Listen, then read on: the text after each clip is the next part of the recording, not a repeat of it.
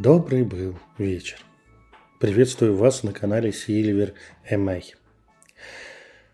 Есть необходимый дисклеймер, вы можете прочитать раньше в видео или под описанием в описании этой записи. А я сразу приступлю к делу. Но сначала скажу, что вам здесь не кажется фиолетовый слоник, где я держу его в руке. И те, кому не нравится сцена курения, которые, естественно, будут в этом видео, вы можете представлять на месте моей сигареты фиолетового слоника. Ну а теперь наша рубрика «Азбука эзотерики». Сегодня наша буква – буква «Л». И на эту букву я расскажу вам, что такое лучи миссии.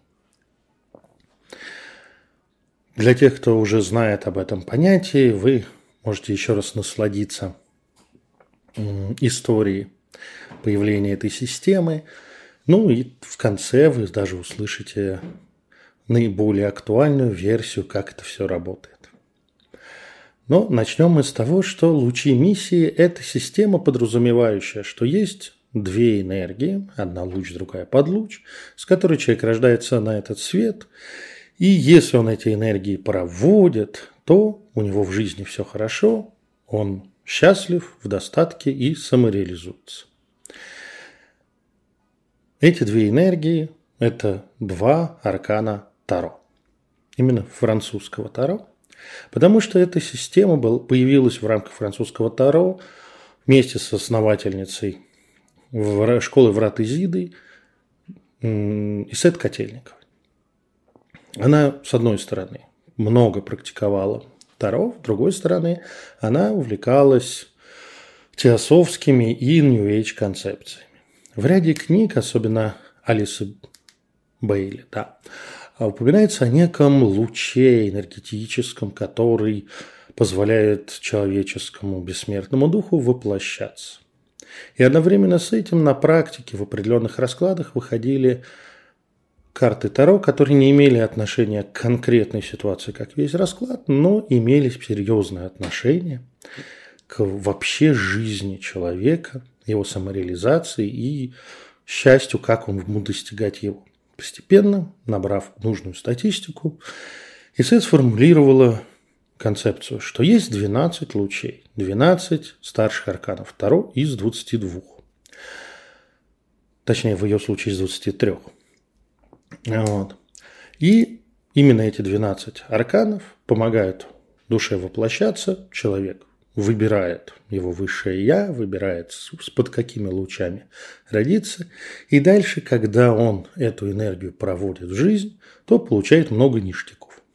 И вообще это его миссия, скажем так, по жизни проводить эту энергию. Концепция, с одной стороны, смотрится странно, а с другой стороны, подоказала свою рабочесть. На практике Люди, которым вытаскивали лучи с помощью заряженной колоды и французского таролога, прошедшего обучение, и это важно. Вот. Э, во-первых, в описаниях узнавали себя, во-вторых, рекомендации в сторону лучшего проведения этой энергии улучшали их жизнь. То есть замечательно. Другой вопрос, что вместе с этой концепцией из раннего французского Таро перекочевали в лучи, замечательные вещи, которые не имеют отношения к а, реальности, на мой взгляд. Такие вещи, как темные лучи, то бишь, когда аркан, луна и дьявол, как проявление темных энергий Гестурга, простите меня, ну вот так оно, как бы, слово из песни не выкинешь. А, являются темными лучами, и человек пришел сюда либо чтобы всех морочить, либо чтобы всеми управлять и всячески удовлетворять свое эго.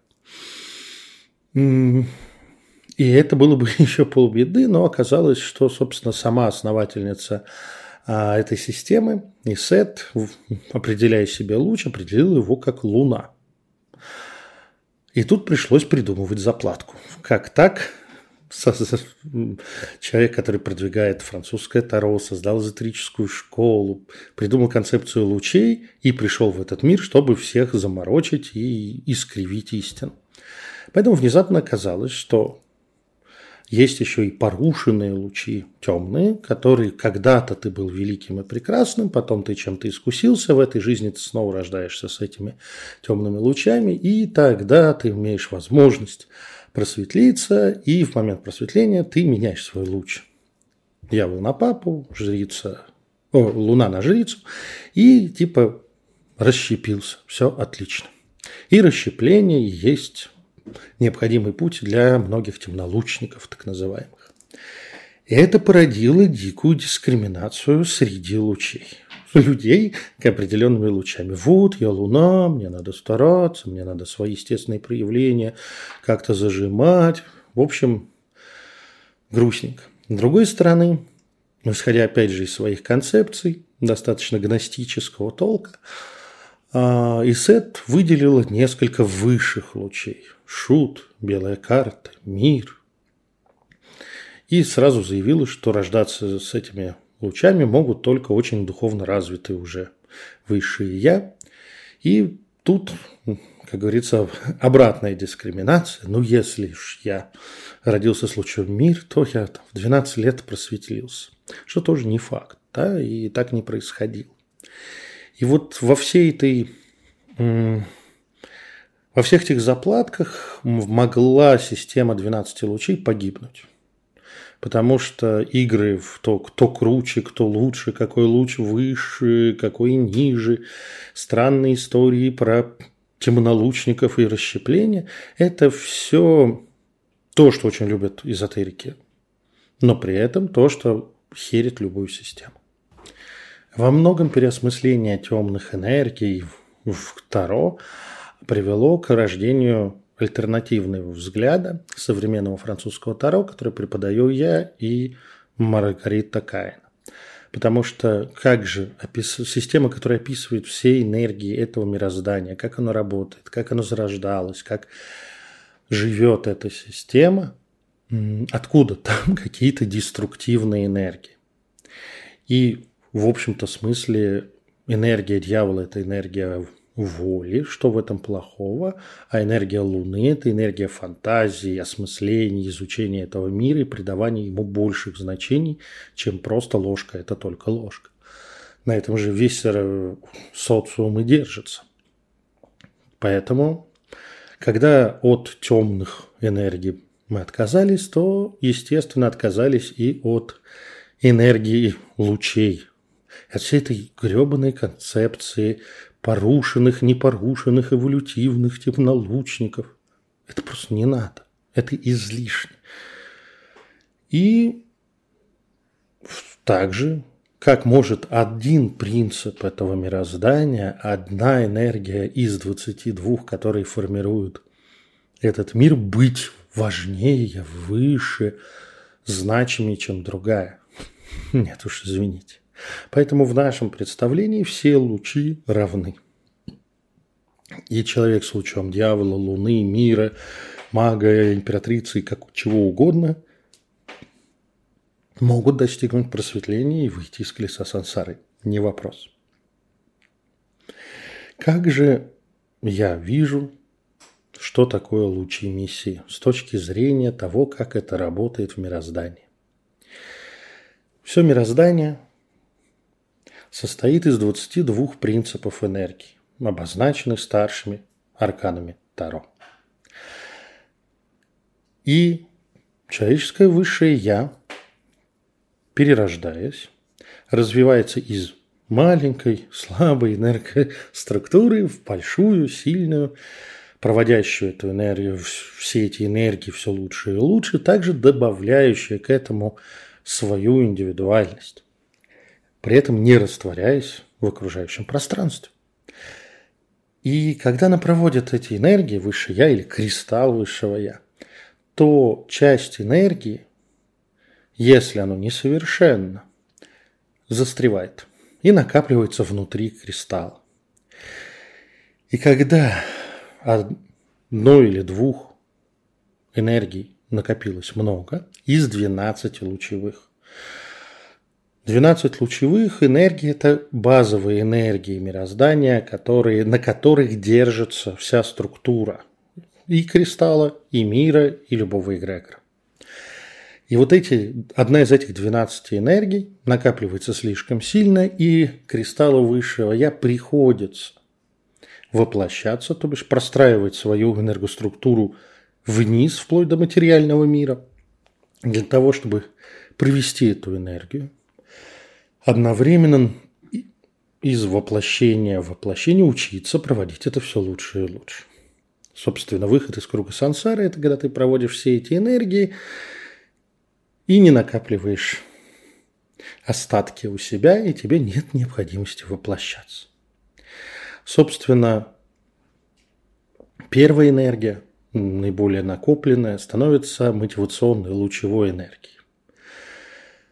Вторая становится подлучевой энергией, то бишь энергией реализации. И вот таким путем человек обретает тот самый лучший подлуч. Я думаю, понятно, почему ему важно проводить эти энергии, потому что и с помощью них, и из-за них выстроилось все энерготело для воплощения. Собственно, здесь нет ни места в этой простой концепции ни темным, ни светлым, ни высшим. Это просто энергия. Если вас волнует, почему их только 12, хотя 22 аркана, 22 буквы финикийского алфавита или буквы Каббалы, это достойно отдельной лекции и даже с иллюстрациями, потому что когда мы берем то древо жизни, из которого родилось уже потом древо Сефирот и другие каббалистические построения, то там просто графически очень четко видно, почему именно эти энергии базовые, а оставшиеся 10 связующие. И дальше человек начинает жить. Его базовая задача, луч миссии, луч под луч миссии, это проведи, научиться проводить эту энергию. При этом остальные он тоже проводит. Да? Нельзя сказать, что человек живет только на этих одной или двух энергий. Он проводит все. Просто напор и запас этих энергий гораздо сильнее в его жизни. И действительно, если он исходит из мотивации, созвучной его лучевым принципам или принципам его луча, и действует, исходя из принципов подлуча, его жизнь действительно процветает, он чаще, чем другие люди, находится в состоянии счастья и гораздо успешнее самореализуется. Концепция оказалась рабочей, и особенно если ее очистить от лишних заплаток и наслоений. Надеюсь, вам понравилось это видео, вы узнали о 12 лучах, вы узнали о лучах миссии, но также хочу напомнить. Определение лучи миссии проводится только на французской заряженной колоде тарологом, прошедшим обучение французскому таро.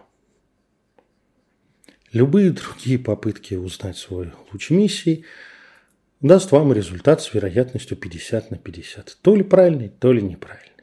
И потом, когда вы захотите его верифицировать, это будет отдельная услуга. Ну, а также узнать луч миссии, если вы его еще не знаете, у французского таролога.